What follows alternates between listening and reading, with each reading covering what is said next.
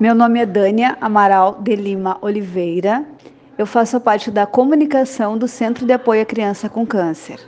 Já trabalho aqui no Centro de Apoio há nove anos. Eu fui parte da diretoria do CAC durante cinco anos e agora eu faço parte de comunicação da casa.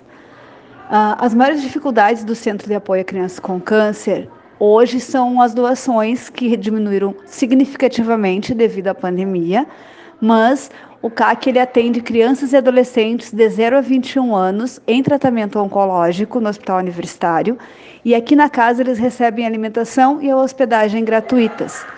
Esse projeto ele já atua há 26 anos aqui em Santa Maria, né? E durante esse tempo houve épocas que diminuíram as doações, como agora durante a pandemia. Então isso é uma das dificuldades que a gente encontra.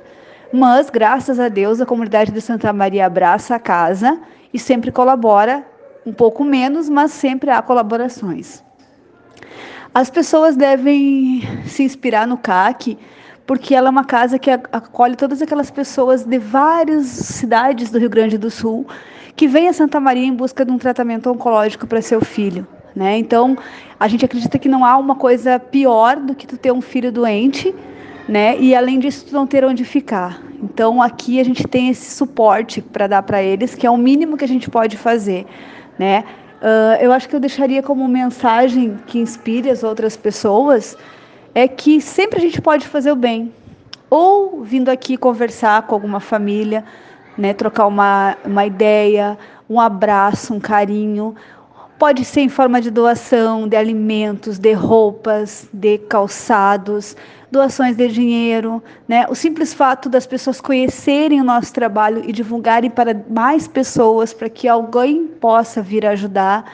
Então a mensagem que eu deixo é que sempre a gente pode fazer alguma coisa pelo próximo, né? Se a gente não consegue fazer uma coisa grande, a gente pode fazer um pouquinho só que faz o grande lá no final.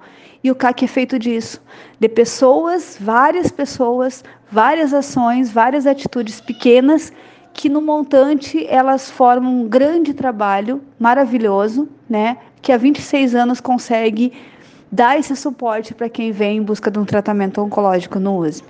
Essa é a mensagem que eu gostaria de deixar, é que a gente sempre pode fazer um pouquinho.